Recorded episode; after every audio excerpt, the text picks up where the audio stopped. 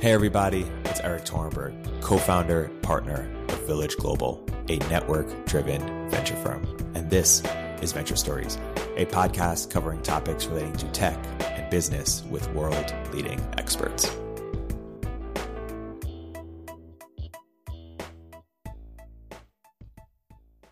Hey, everybody. Welcome to another episode of Venture Stories by Village Global. I'm here today with very special guest, Samo Burja, founder of Bismarck Analysis. Samo, welcome to the podcast. It's a pleasure to be on the show. So, Samo, you, you study and your life's work is about why civilizations flourish, why they decay, and, and why there hasn't been an immortal uh, society yet. Is, is, that a fair analysis of, of your life's work? How would you add or edit to that? And, and why have you chosen that as, as your life's work? I was going to say that societies have ended before. And I think it's a rather interesting observation that over the last 10,000 years of recorded history, we've had something like 12 identifiable dark ages. Uh, just in Eurasia. This isn't counting things like uh, the end of the Mayan civilization and the New World, where records are much more sparse and we only have, say, one and a half thousand years of history. All efforts that people put towards improving the world or the distant future or having an impact or becoming memorable have not only the natural lifespan uh, of our own biological lives, but our efforts that are contained in and stand on this larger foundation of the society in which we find ourselves embedded. And many of our achievements are only legible within this society. So I find it interesting that for people of high ambition, where they tend to want to think about this very long term legacy, uh, there's so little thinking on this topic. So my question is why why aren't more people interested? Why aren't more people dedicating uh, research and time and thought to this question? And and what's the main idea that you want people to know or that, that you want to, to, to bring to the world that you think is uh, under understudied, underexplored, or underappreciated, or people just disagree with you about? Basically, the broad infrastructure of society. I think that uh, society is not automatic. I think it's fundamentally uh, an artificial process that we've constructed to a significant degree. Our civilization relies on cornerstone institutions and various kinds of knowledge uh, to persist into the indefinite future. These are not natural phenomena. Social engineering has been employed at every major reformation or transformation of society. Therefore, I think the appreciation for this infrastructure and also an understanding that we have to be intentional about its renewal rather than rely on society evolving in its own way. Society evolving in its own way is just the actions of other people uh, transforming it. So I think the basic idea is a civilization as a collection of symbiotic institutions and the institutions uh, being these artificial constructs created by you know long forgotten founders so back up for a second. You're of the philosophical viewpoint that you know more the state of you know state of war by, by Hobbes rather than sort of no, noble savage by uh, Rousseau. That you know the default state is violence and institutions civilize us versus the default state is is uh, you know egalitarianism and institutions you know corrupt us. I think that, you know, to view institutions as purely corrupting is to neglect how helpless we are as creatures when we're born into the world, right? As infants, we're shaped profoundly by our society and can't help but exist in a society. Uh, we as individuals perhaps can transform it, but we're always in dialogue. So neither the noble savage nor the Hobbesian view quite captures it. I think there is a constructive, positive vision uh, for institutions. And I think this was perhaps better understood by previous societies. Uh, I think it's fair to say that, you know, when you read Plato's Republic, uh, a book sometimes people argue should be translated Plato's regime, he is as concerned with the psychology of the people in the state as he is by how the polis, how the city state should function. And I think this profound way in which citizens are shaped by the polities they live in, uh, that that's where I would throw my chips in. So this kind of view where human nature expresses itself differently in different societies. So is it arguing for more of a, a nurture over nature, or is it not really taking a stance on sort of the nurture nature Well, I certainly have opinions. I think almost everyone has opinions on that topic. I would say that there is such a thing as a human nature, but it has a fairly diverse set of expressions. Uh, you know, after all, a tiger in the wild and a tiger in captivity are going to display very different behaviors. Uh, lions can, of course, be trained to perform in the circus if we disregard the uh, ethical implications of it.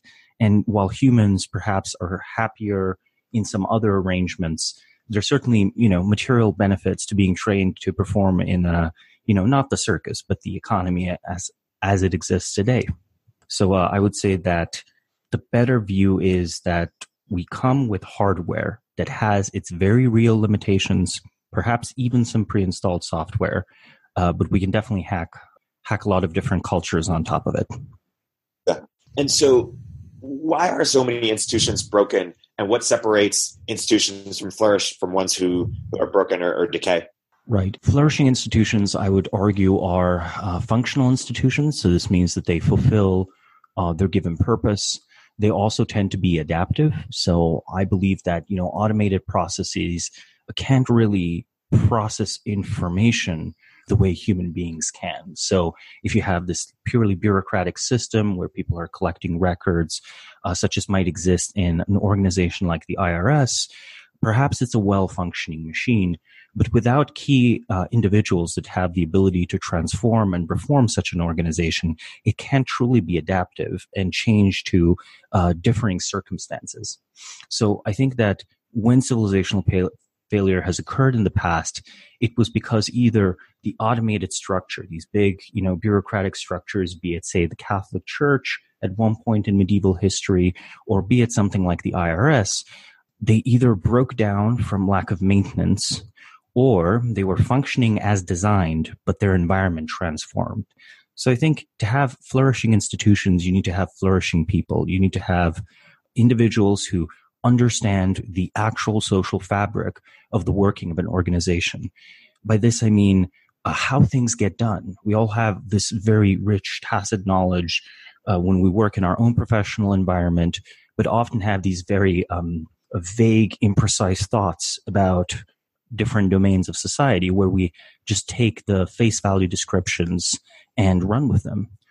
Everyone's environment is quite information rich uh, I know of no organization where the written description of the organization and how it actually works are the same thing. And I've yet to hear a satisfying description of human social life, right? Uh, in other words, the task of anthropology, uh, that's to, you know, study human beings as such is incomplete. So as we operate with imperfect knowledge and we try to understand the world around us, those of us who are a little bit more successful at this task of understanding can build and redirect institutions so that they can adapt to any sort of changing circumstance that might arise.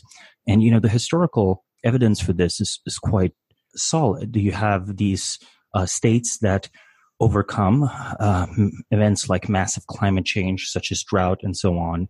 Uh, they might undertake new irrigation projects, or they might compensate that irrigation is no longer viable by, you know, conquering new lands, or they might uh, set up a system of grain storage the difference between you know a society or a civilization that fails because of natural resource constraints and the ones that succeed is often this adaptability to the changing parameters of both natural and the geopolitical world around them.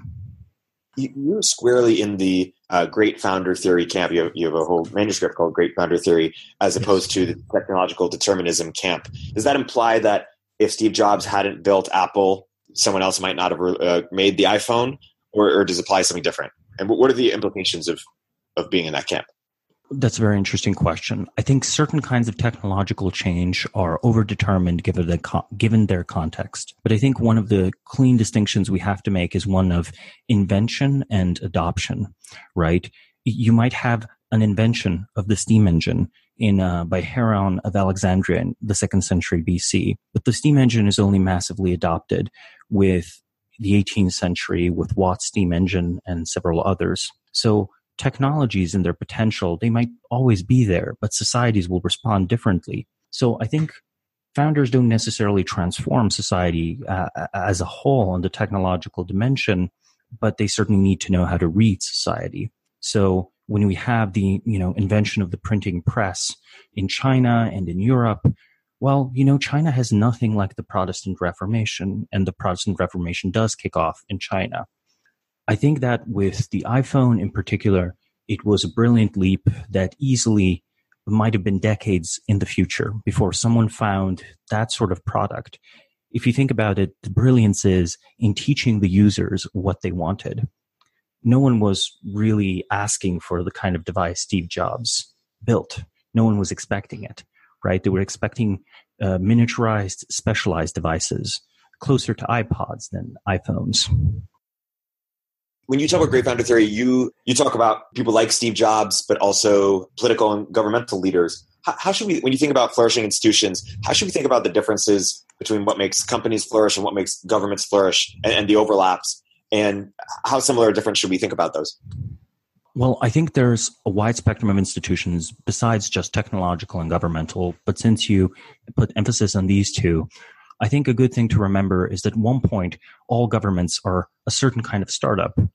America's founding goes down to about 300 people gathering in Philadelphia in the Constitutional Convention, or perhaps an even smaller group of delegates from various states gathering and reaching the decision that independence is the right course of action. That actually happens on July 2nd, not July 4th. July 4th is just when uh, independence is announced. I think that the analogy strongly works in situations like that of Singapore, where you start off with low state capacity, so few bureaucracies. In that sort of situation, you might have, uh, you know, a founder archetype like Lee Kuan Yew, or uh, for a more recent example, I think in Rwanda, Paul Kagame can easily be understood to be, you know, sort of a founding father of that country.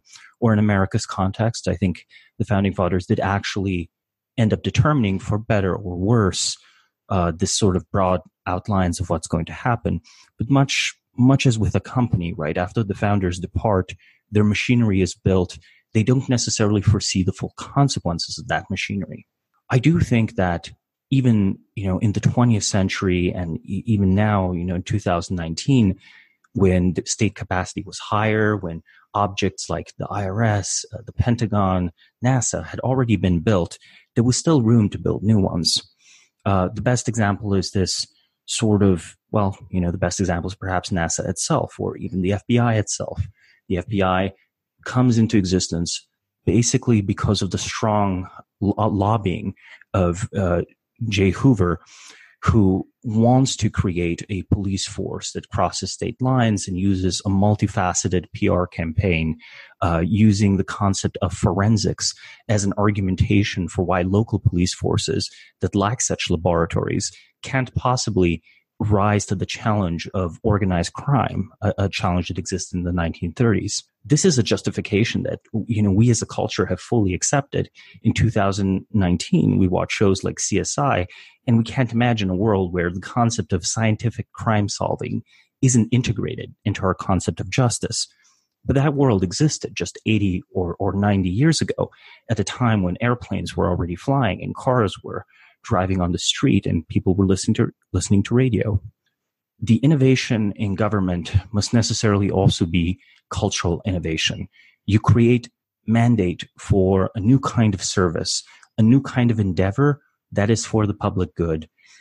You make it so that the public optics of this endeavor are positive and you find concrete political and social services you can provide to other governmental actors so they don't block it. So you can start with a situation where you have a small team of private individuals all the way to becoming the head of your own organization. An interesting example here, a second one to follow up the FBI example, is that of NASA and von Neumann, who immediately after World War II is, you know, a glorified prisoner of war.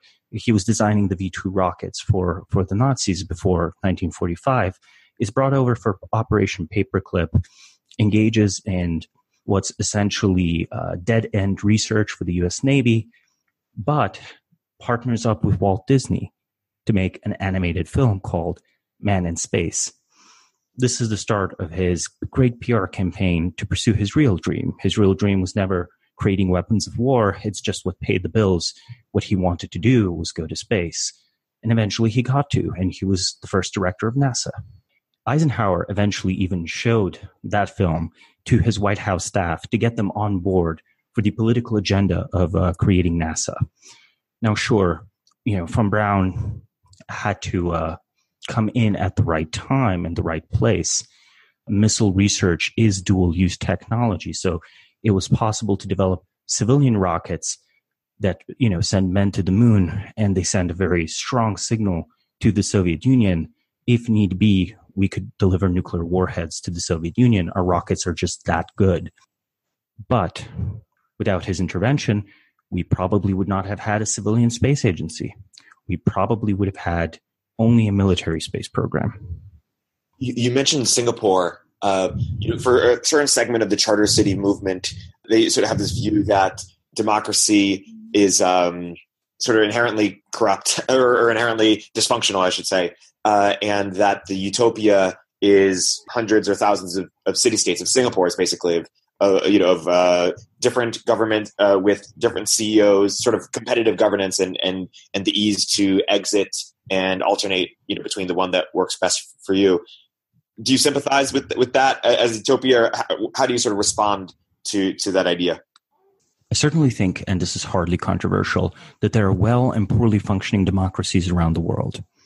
I think we should always focus first on what is the quality of life and what is the quality of societal achievement uh, by a given society, by a given form of government, and only secondarily wonder whether this fits some ideological ideal. Even in the communist world, this isn't less well known today since the Cold War has ended. There were massive differences in quality of life between places such as East Germany or Yugoslavia or North Korea. Some are worse than others. Now, whether we think of things in a democratic or dictatorial uh, fashion, there's this vast, vast array of possible state formations that might come into existence.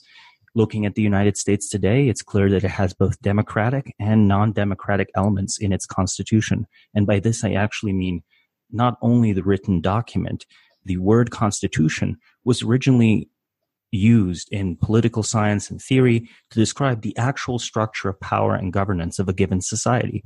So when Aristotle, you know, in the fourth century is writing a treatise called the Constitution of Athens, he is not being proscriptive, he's being descriptive. He is making a big case study to understand Athenian politics and describe them as best as possible and how this impacts the quality of life, the aspirations, of the citizens and how this impacts the ability of Athens as a society to achieve desirable outcomes.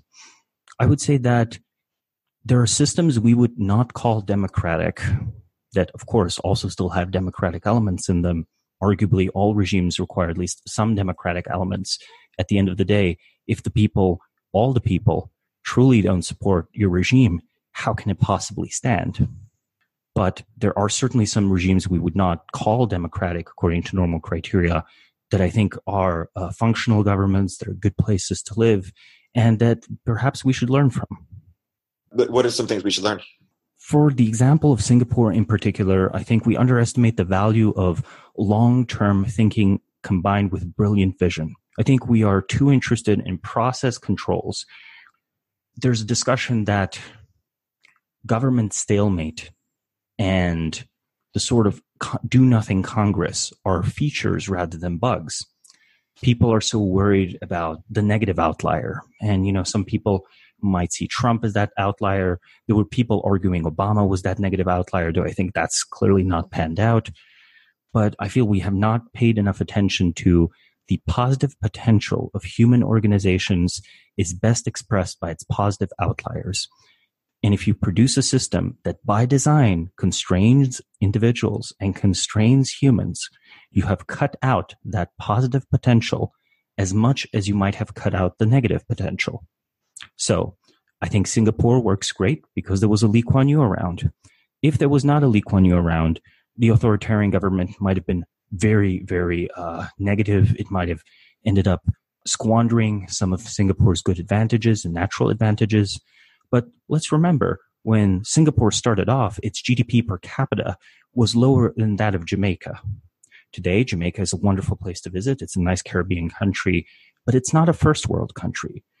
Of the states, of post colonial states, Singapore is the only country to have traveled from third world to first.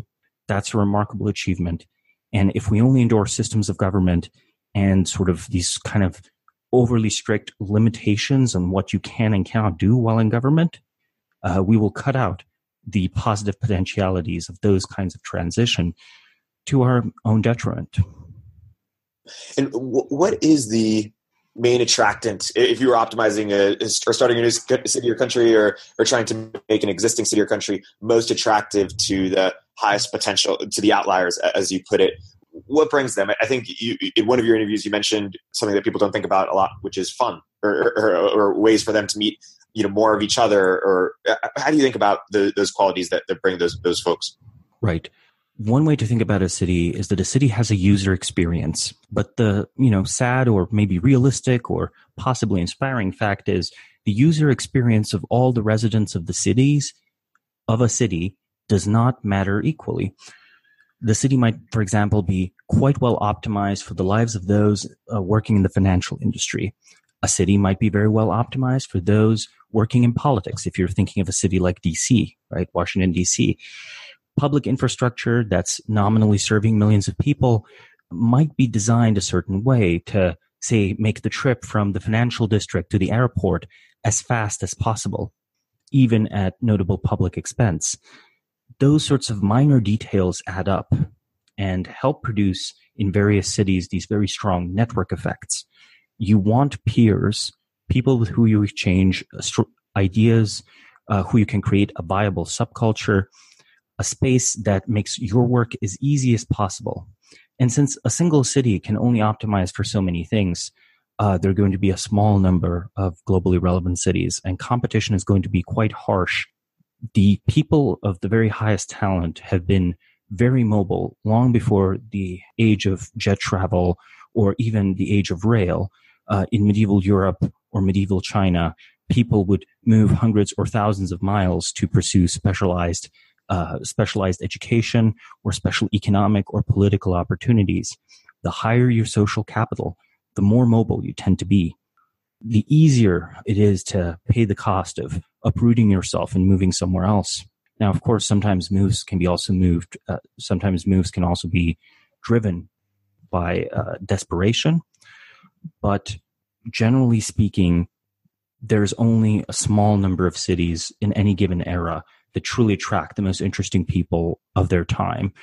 You know, ancient Greek Alexandria, London of the 18th century, uh, New York of the middle of the 20th century, and arguably of all the world cities, San Francisco right now still seems the biggest magnet for talent.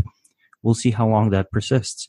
Many things are uh, flawed about the city, but ultimately the user experience of uh, people who want to innovate in technology is still higher here despite all the drawbacks, uh, than almost anywhere else. If you did design a city for for outliers, or if you were explicit about it, it seems that that would you know be very controversial because we are sort of steeped in egalitarianism, um, mm-hmm. you know, naturally, culturally, and why are we steeped in uh, egalitarianism naturally and culturally? Do you think? I, I think a very strong reason for that is that our politics are politics of scale that were designed and operated in an era where it became possible to mobilize large armies, right? And you had these notable conscription based armies emerging first in the 19th century.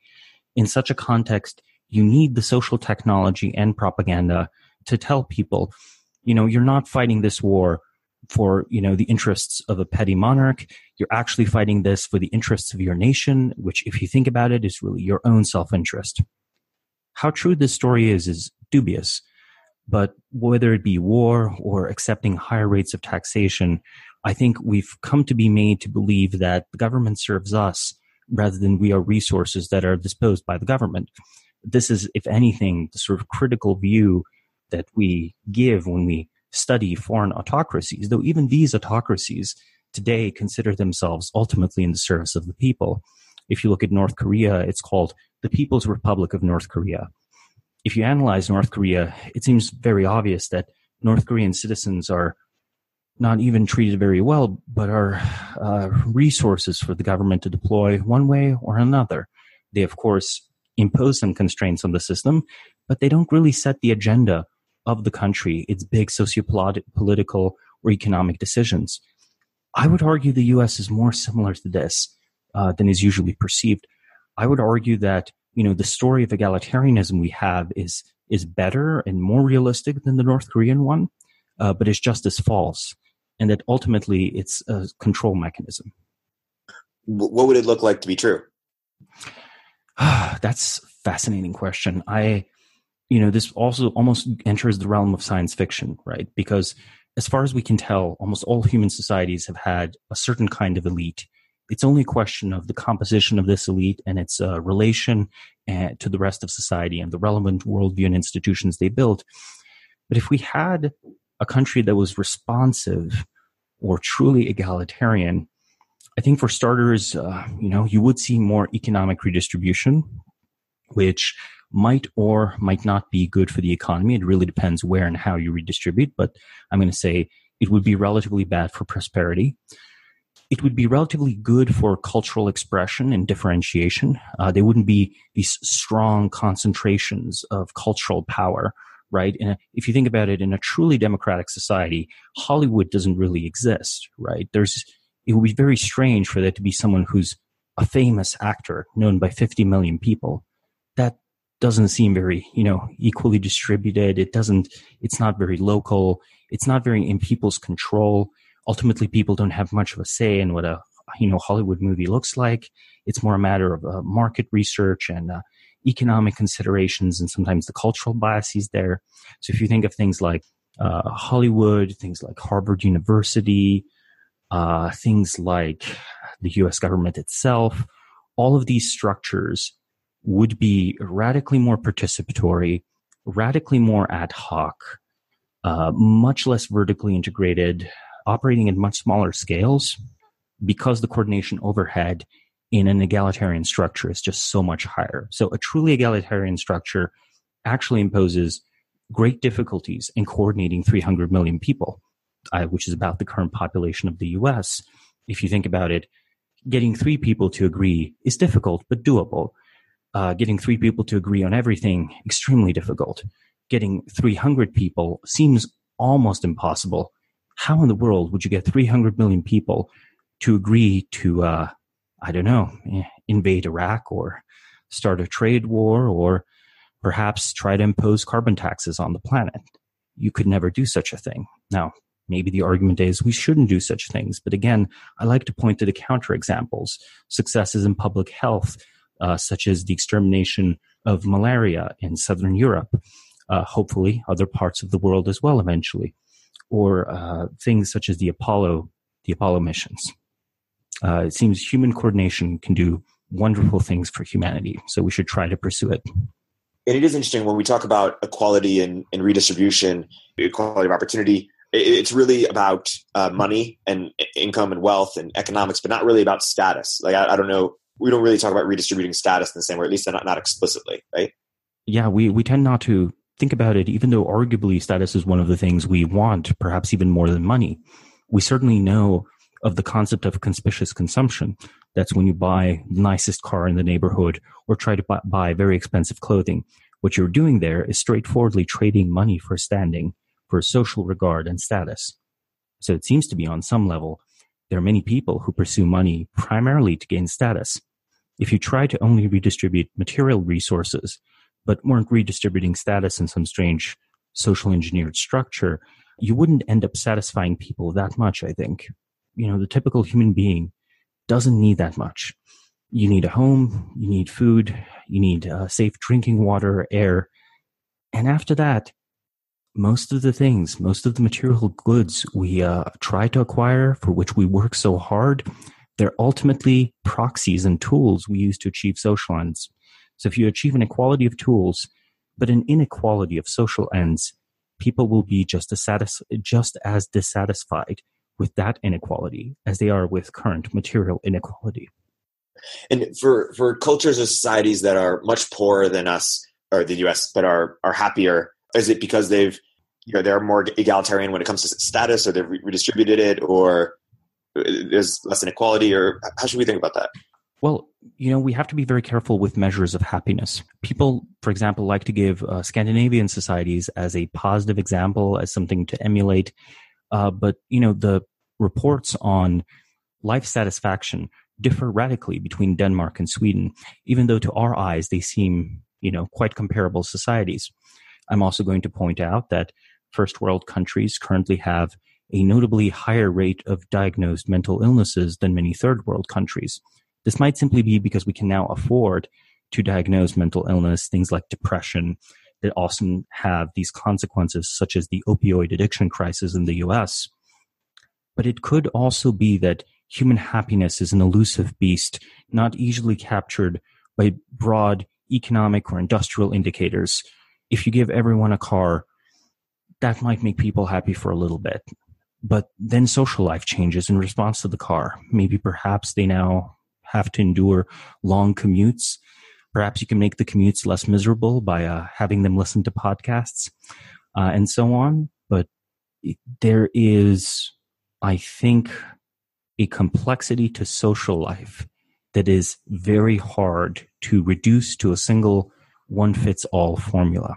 So I think industrial society, because industry, again, we talked about the difference between innovation and adoption. Industry is not invention industry is adoption. A single factory might supply the entire planet with goods, or if it doesn't supply the entire planet, there might uh, the entire planet, there might be a single factory that supplies all of the U.S. with a certain good.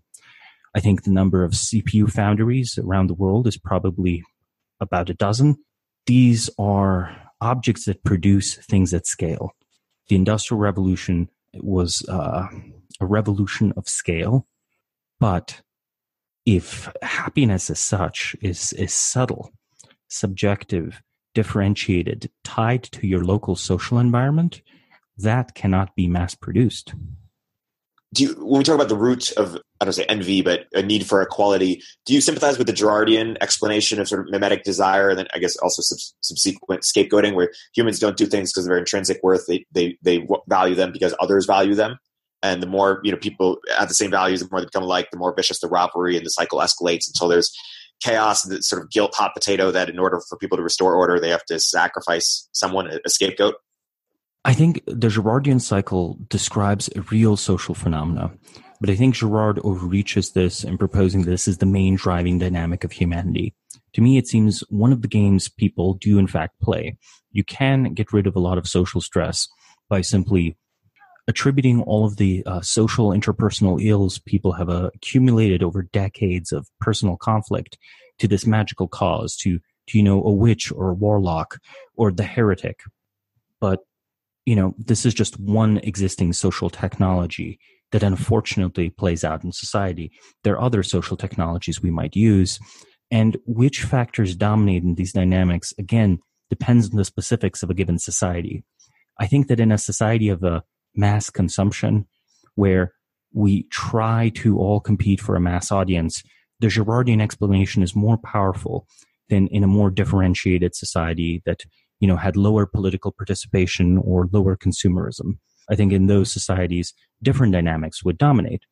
If you look at the dynamics of the Chinese Communist Party, I think they are not Girardian dynamics of hunting scapegoats, though of course that is occasionally used in things like show trials and so on the dominant dynamic is one of patronage, where you have an official that is protecting younger officials, grooming them to, fi- to fill positions. Once those positions are filled, they still owe favors and they owe their connections to the uh, more senior official. So the senior official, by distributing uh, jobs and sometimes material resources, has become more powerful than their nominal title might suggest. And then they might try to build a simple coalition to, in a party committee vote, get themselves promoted to a higher position, perhaps all the way to the top one that was so uh, skillfully reached by Xi through decades of such politicking.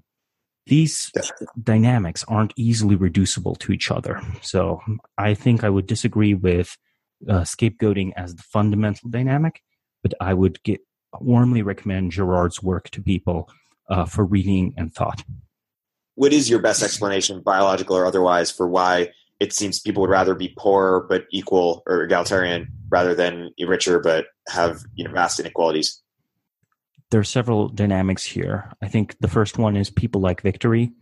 So I think people cheer on inequality where it seems like they can be part of the winning team and cheer on equality when it seems like they can be part of the winning team. So it's something perhaps very simple, some sort of dominance dynamic. You know, there are m- many of us, few of you. The few can easily be defeated by the many. So would go this very, you know, basic intuition we all share. But the other one is perhaps something like we crave social relations where it seems to us that we personally can affiliate with the highest status individuals. Ideally, we want to be them, but when that's not possible, we try to gain the favor of the popular ones. I think that egalitarianism is usually, in a political context, a tool where we can try to sort of reduce one inequality in order to get the political fuel to build a new one. Again, you know, the history of revolution, I'm afraid, backs me up on this, where in the aftermath of the French Revolution, it didn't take long for a committee of public safety to establish a rule far more tyrannical than that of Louis XIV. And soon after the committee of public safety, Napoleon is crowned emperor. So much for undermining of hierarchy. I think egalitarianism is often a uh, call to attack the previous status hierarchy. And on a basic biological level, we don't ever expect the status hierarchies to go away. So we attack hierarchy because the hope is that once this hierarchy is torn down on the level playing field, we will be able to establish a new hierarchy that favors us more. The question is how, how would you make the idea that we should prioritize outliers because they you know create most of the the wealth uh, or most of the uh, you know benefits for society? How would you make that palatable for for mass audience? Or would you do it sort of indirectly because you know justice and egalitarianism seem you know you know martin luther king et cetera all these leaders it seemed much more inspiring than sort of you know prosperity. Uh, like prosperity seems harder to to internalize because maybe we're not wired to think on that sort of macro coordination level versus a more communal you know tribal egalitarian level. How, how would you make uh, that palatable or would you just try to disguise it?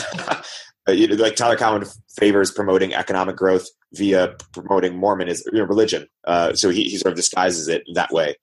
Well uh, i would say that i don't think you necessarily have to disguise it you have to make the process of creation and the legitimacy of creation very, very legible. So this is in a way in which I think that, you know, almost, you know, the cult or the myth of Steve Jobs notably helped legitimize a large new cohort of founders.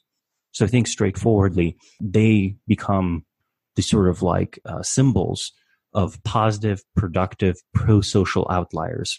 If the only story we have for why someone might be exceptional is that they are depriving others of opportunity rather than someone is exceptional.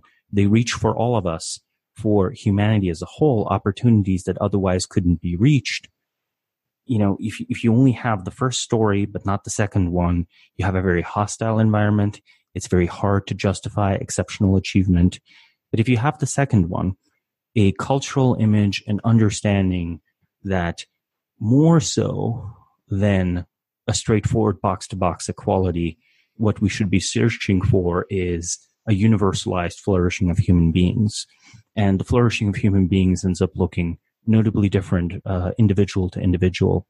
And some of the individuals will write exceptional symphonies, and uh, other individuals might become very great, good runners. Other individuals still might become very good at understanding the industrial process, very good at designing new factories and so on. This understanding of a common humanity and a desire for the flourishing of all of humanity, together with the understanding of the vitality of the productivity of outlier individuals for human flourishing, I think that allows us to sort of square the circle. This allows us to bypass a lot of destructive tendencies that might be envy driven and pursue positive outcome, positive outcomes let's remember, after all, societies can combine this in creative ways. We might think of, for example, uh, Sweden as a relatively more egalitarian society compared to the US, uh, but it's also home of the Nobel Prize, a prize explicitly designed to set people apart, to set exceptional scientists apart from merely normal scientists, to try to reward such behavior. Yeah, the one thing you, you write about it is theories of history and why it's so difficult to have coherent theories of history. Now, most people sort of uh, or coherent universal th- uh, theories of history. Sort of intro to that. What, what's your simple, you know, most simplified version for why Obama won and then why Trump won? And and to some extent, were these inevitable, or do you not see it that way? I think neither victory was inevitable. I think both victories were driven to a significant extent by two personalities that took very different approaches to social media. I think today, you know, we almost blame social media for the victory of Trump. Well, you know, people were praising social media for uh, Obama's victory. Certainly, they used social media radically differently. And even if social media didn't exist, they might have still found the right political opportunities to succeed. I think that theories of history are difficult because they're difficult to get right, uh, because you can't examine many counterfactual cases you have to find analogous cases throughout the historical record and decide which of these are actually analogous, which are not analogous. But nearly everyone, when they examine their motivation for action or when they uh, try to justify their actions to others, will invoke an implicit theory of history. So we all have them we all believe that, oh, you know, ultimately human politics doesn't matter. What truly matters is, you know, the advance the advancement of technology. Or on the other hand, someone might be, well, you know, the material advancement of society doesn't truly matter. What actually matters is, you know, our spiritual fulfillment or, you know, social justice of a certain kind and social progress. And social progress, you know, we, you mentioned Martin Luther King earlier. He has this nice quote, you know, the arc of the moral universe is long, but it bends towards justice. That's a theory of history. I'm not saying it's correct. I'm not saying it's incorrect. But nearly all of these exceptional outliers have uh, a belief in the historicity uh, of their of their work very viscerally and almost all individuals you know everyday people when we think about the world, we to ourselves invoke history. We tell ourselves stories such as, well, you know, uh, climate change is extremely important. Uh, whenever you've had massive climatic change in the history uh, of the world, civilizations have tended to fall, right? Like you, you, you can't, societies can collapse in response to environmental shocks. We don't want our society to collapse. So people make these arguments either ex- explicitly, implicitly, uh, and they drive actions which widely believed theory of history, sorry, which theories of history are widely believed has massive impact, especially for the behavior of, uh, of intellectuals, for the behavior of elites, but also for the behavior of uh, people at scale. Uh, a good example of this might be the uh, relative popularity of Marxism among early 20th century intellectuals. Uh, this had, you know, many downstream consequences, such as uh, it became relatively easy for the Soviet Union uh, to find spies in the Manhattan Project, allowing the Soviet Union to acquire the blueprints uh, for America's superweapon almost immediately after the war. But, you know, you also have things such as the rise of Christianity altering Roman elites forever, or the popularity of Protestant arguments among European nobility, resulting in, a, you know, a split between Northern and Southern Europe.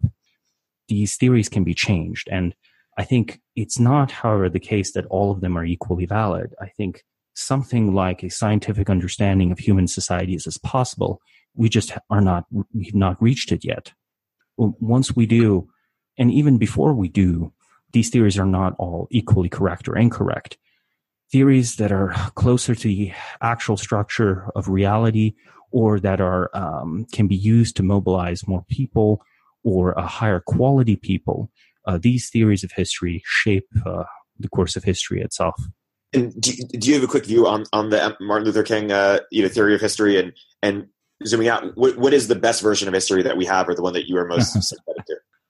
I'm skeptical of moral progress as an automatic process. What I believe is different civilizations and societies have different moral values, and they can work out these values closer and closer to their societal ideal over time uh, until they collapse. Whether in the big picture, uh, the universe itself is driving towards objective morality seems almost outside the scope of human history, right? It would be then as true of uh, of quarks and stars as it would be of human beings. So I feel that's almost making a metaphysical claim. I think at this point we have to remember Martin Luther King, you know, was a was a Protestant Christian, perhaps a liberal Protestant Christian, but he was a Christian. So his statement is straightforwardly a religious uh, statement. I think I would be more of a of a kind of polytheist and would say that there are many very powerful value systems that can come to perfect themselves over time and that they organize human societies, values, cognition differently. And we are currently living in a uh, contingent rather than necessary civilization. And if we want, you know, our current set of, uh, you know, values, goals, uh, aspirations to last, we should probably see to it that our world system, our civilization lasts, because the next one is unlikely to value the same things.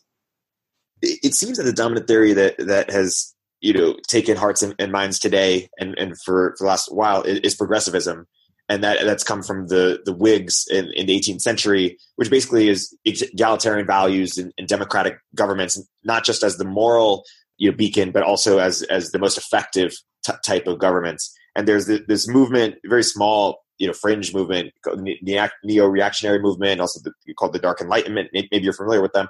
That it sort of you know says that that democracy is, is not the most effective style of government. That things should look more like Singapore, and it's also not clear that it's the most moral uh, form.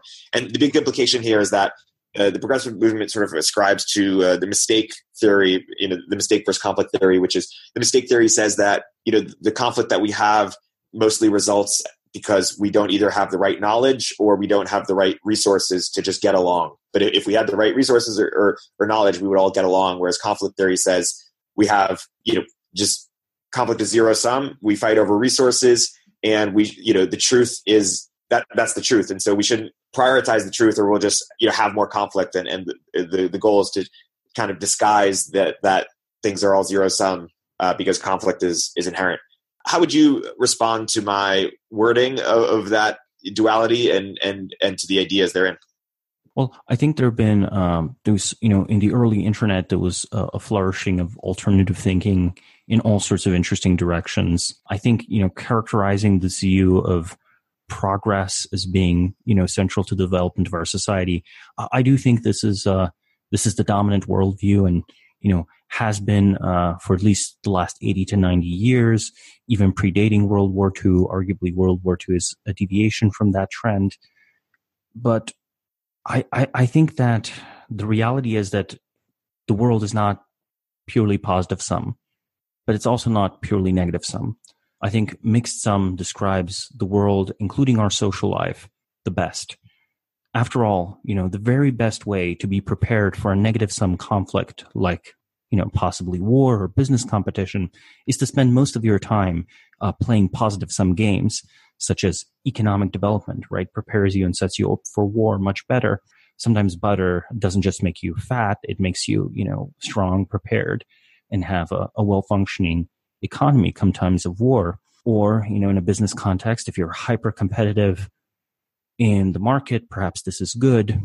Uh, but if you're hyper competitive at the workplace, you might just end up destroying workplace culture. So the true challenge, I think, is balancing this so that it's appropriate to the situation so that you can easily, smoothly adapt from the positive sum game to a more negative sum environment if that arises, or to rise from a negative sum environment to create islands of positive sum uh, because that positive sum produces ultimately the resources that uh, keep you safe or allow you to uh, defeat negative sum situations. I think that you know, there's uh, democracy has so far uh, stood several decades of a kind of test of history.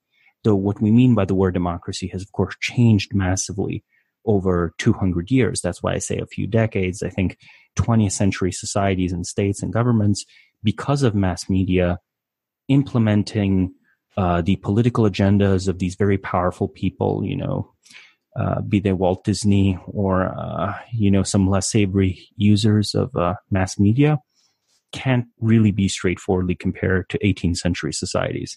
They exist at a notably higher level of uh, state capacity, and again, many awful things can be done in the name of democracy. Uh, as you know, perhaps we learned in the early 21st century, Uh, I don't tend to comment much on politics, but I'm going to say, you know, the, the Iraq war was clearly just a pointless waste of, uh, of lives and funds. It didn't advance American geopolitical interests well. It, didn't, it, it did not advance Iraqi interests very well. It should discredit at least the axiomatic view that we should expect a democracy hiding uh, under you know under every tyrant's boot. You know you remove the tyrant's boot then there's going to be a democracy flourishing. I think that that view certainly has to be discredited and it can lead to a lot of suffering. But that's you know that's foreign policy. Domestically economically technologically you know democracy has both positives and negatives. Positives would be that in a democracy it's very easy to make the argument for uh, mass consumerism whether we like it or not mass consumerism is what enables uh, centralized production in factories to be economical, right? For every Tesla that rolls out of uh, a Tesla factory, uh, for every machine of that kind, for every car on the assembly line, there are 50 to 100 machines, each as complicated as that one car. It would never make sense to build a factory to build a single car. It only makes sense to build a factory to build a million cars. That's what recuperates the initial investment on those much more complicated machines. And of course, those machines are themselves produced in factories and eventually it bottoms out in relatively small workshops. But in a way, democracy and industrialization were natural partners, especially if you consider that, you know, perhaps there are some structural similarities between uh, fascism, democracy, and communism, uh, all of them being mass political movements. In a real way, however, we live in a post industrial society, and I think it remains to be discovered what the most natural political partner to uh, post industrial economies of attention and scale are. They might end up looking notably different, not just than the United States, but notably different from China, which is often set up as this, you know, future alternative to the US. And certainly, you know, seems to have some some strong advantages over the US you know, Peter Thiel ha- uh, had this podcast with Eric Weinstein yesterday where he talked about uh, he had, had this quote that the president is like the mayor of the U.S. but like the dictator of the world, and so far, foreign policy is, uh, is or the most certainly the most powerful person in the world. So foreign policy is is really where uh, a U.S. president can have a lot of leverage. Given that, or if you agree with that, what would your recommendation for U.S. foreign policy be uh, moving forward? And I'm curious, looking back, if you think any of the wars of the last hundred years made sense if you would have done them again. I think that a lot of restraint makes sense. I think some of the wars have made sense. It can be very difficult to tell which ones. Again, counterfactuals are difficult. I think arguably the US did have vital geopolitical interests in intervening in Europe during World War II. I think arguably some aspects of containment policy made sense, especially in the European context and the Middle Eastern contexts. I think in the Asian context, they didn't matter much. So, you know, it's, it's an interesting question. I think the Korean War probably ultimately was not worth fighting. Uh, obviously, you know, Vietnam was probably not worth fighting. I think probably guaranteeing Taiwan was, was worthwhile for when it lasted. It's interesting that the foreign policy can be so capricious, right? You would assume that this would be treated with some sort of trepidation where we would try to lock up the international dimension more so as to have a country that is uh, capable of making and keeping commitments regardless of what the political winds happen to be at a particular time with low capriciousness with a reluctance to go to war except under extreme necessity and to rather have a government that can uh, you know easily work domestically so my recommendation would be perhaps enhance presidential power at home and uh, disperse it abroad. And, and you mentioned you, you China has some strengths relative to U.S. What's going to determine whether U.S. or China, you know, pulls ahead in the next you know decades? Uh, and would your advice also be restraint for for China? I think for China, uh, it has the very difficult problem of needing to not provoke the United States, where the United States is provocable, but in a not very clear pattern. I think any sort of military conflict for the foreseeable future in, uh, say, the Indian Ocean or East Africa or Southeast Asia is one that China is relatively likely to lose. I'm here positing uh, a limited war, you know, the equivalent of uh, bombing runs or some ships fighting. I don't actually expect anyone would go for a, a full war between the two sides. I think that China's key challenges will probably rest in they will run out of possible sources of growth. And they as a society seem to be as dependent on the promise of growth as Western society is. And the US, all things considered, still has an advantage in innovation. There are a few niche areas where China might pull ahead, such as biotechnology. Uh, again, in particular, because of different values in Chinese society, the concept of, say, engineering, genetically engineering humans for higher intelligence will be more acceptable there than it is here. Uh, so if that pans out, they might find, you know, their killer application. But in the absence of such niche areas where we have greater difficulty pursuing better technology, uh, I think the U.S. is better positioned for growth. And so, you know, what happens is uh, there is a sphere of interest around China, probably East Asia, probably Southeast Asia, probably East Africa. But the U.S. also has its sphere of influence, and it's probably in uh, Western Europe in Latin America, in parts of the Middle East, and these two relatively large blocks reach a new equilibrium. So one shifted towards China one or two degrees rather than a world where China is as dominant as the US was, say, 10 or 20 years ago. So I think it's going to be a, a kind of a bipolar world order for a while to come.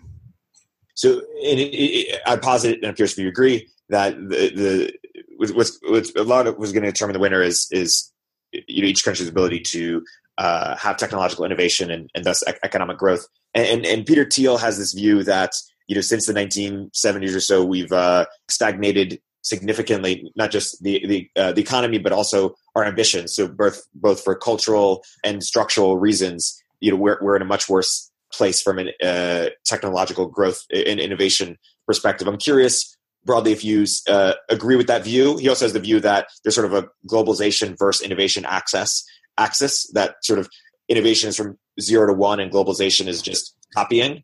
Uh, and so those are a bit at odds, and we're in a globalization era, but not in an innovation era. I'm curious if you agree with that, and I'm curious broadly where you you might differ from Peter Thiel, if at all. I think that the history of transport technology shows that technologies are centralizing forces. Let me explain what I mean by centralization. As soon as you have faster travel, more can be done in a single place. So this means that you've transformed, you know, perhaps a, a, county into a city, and eventually you transform a country into a single city, and eventually transform the world into a single city or a single village. I think that if we have technological innovation, the result will be yes and yes. Technological innovation will, as a necessary consequence, lead to more globalization, since I think technology is inherently centralizing and centralization thrives at scale. I do agree that globalization as such cuts against innovation. So perhaps what we have is a uh, self-extinguishing process, not so much the exponential curve occurs while, uh, but the S curve of diminishing returns to complexity. Perhaps closer to something like Tainter's model. So my view would be that we will have a retreat from globalization, followed by some flurry of new local innovation eventually followed by a new era of globalization. So, does that mean that the world uh, uh, gets more decentralized over time? And I'm, I'm curious, you know, Peter also, you know, frames that as you know, centralizing for being AI uh, and, and decentralized force being sort of the crypto movement. And if you look at some of our problems as you know, as a species today, you know, nuclear proliferation, AI, uh, climate change, these are global, you know, problems requiring sort of global governance or global coordination.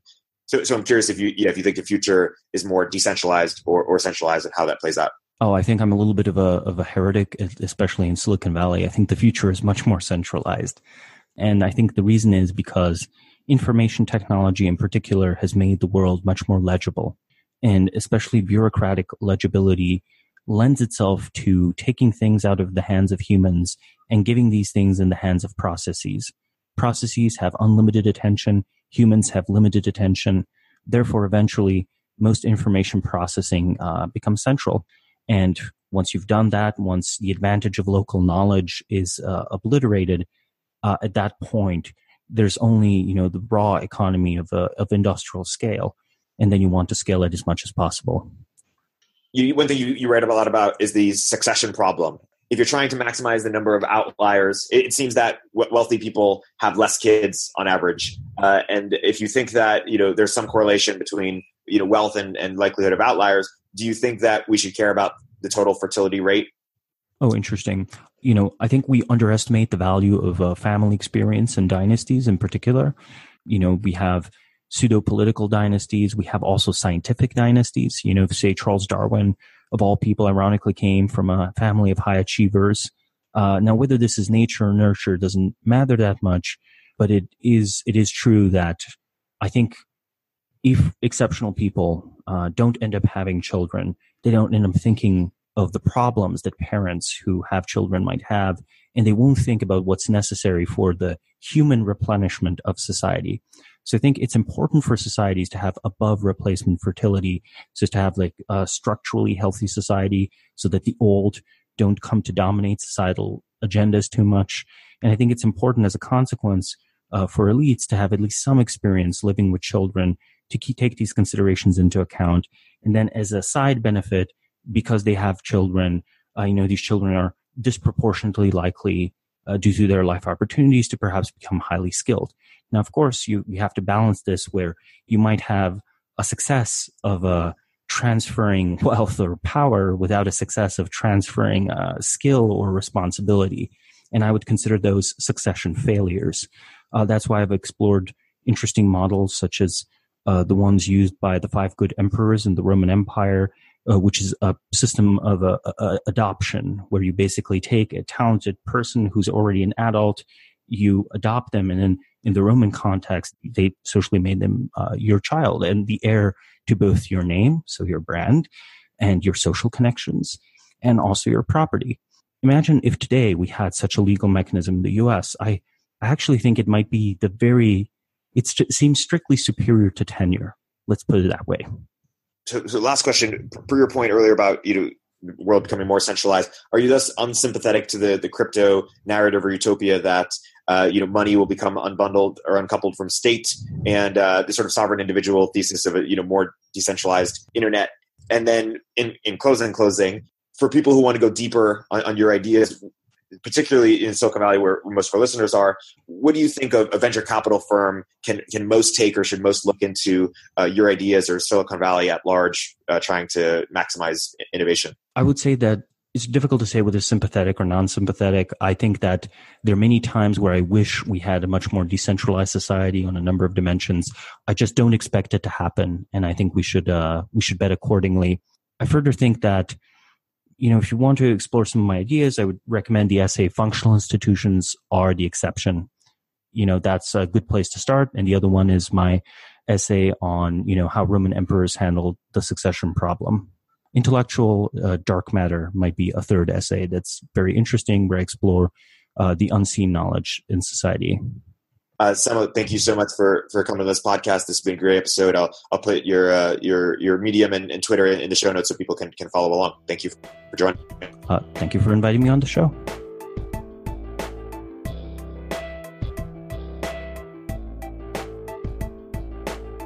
If you're an early stage entrepreneur, we'd love to hear from you. Please hit us up at villageglobal.vc slash network catalyst.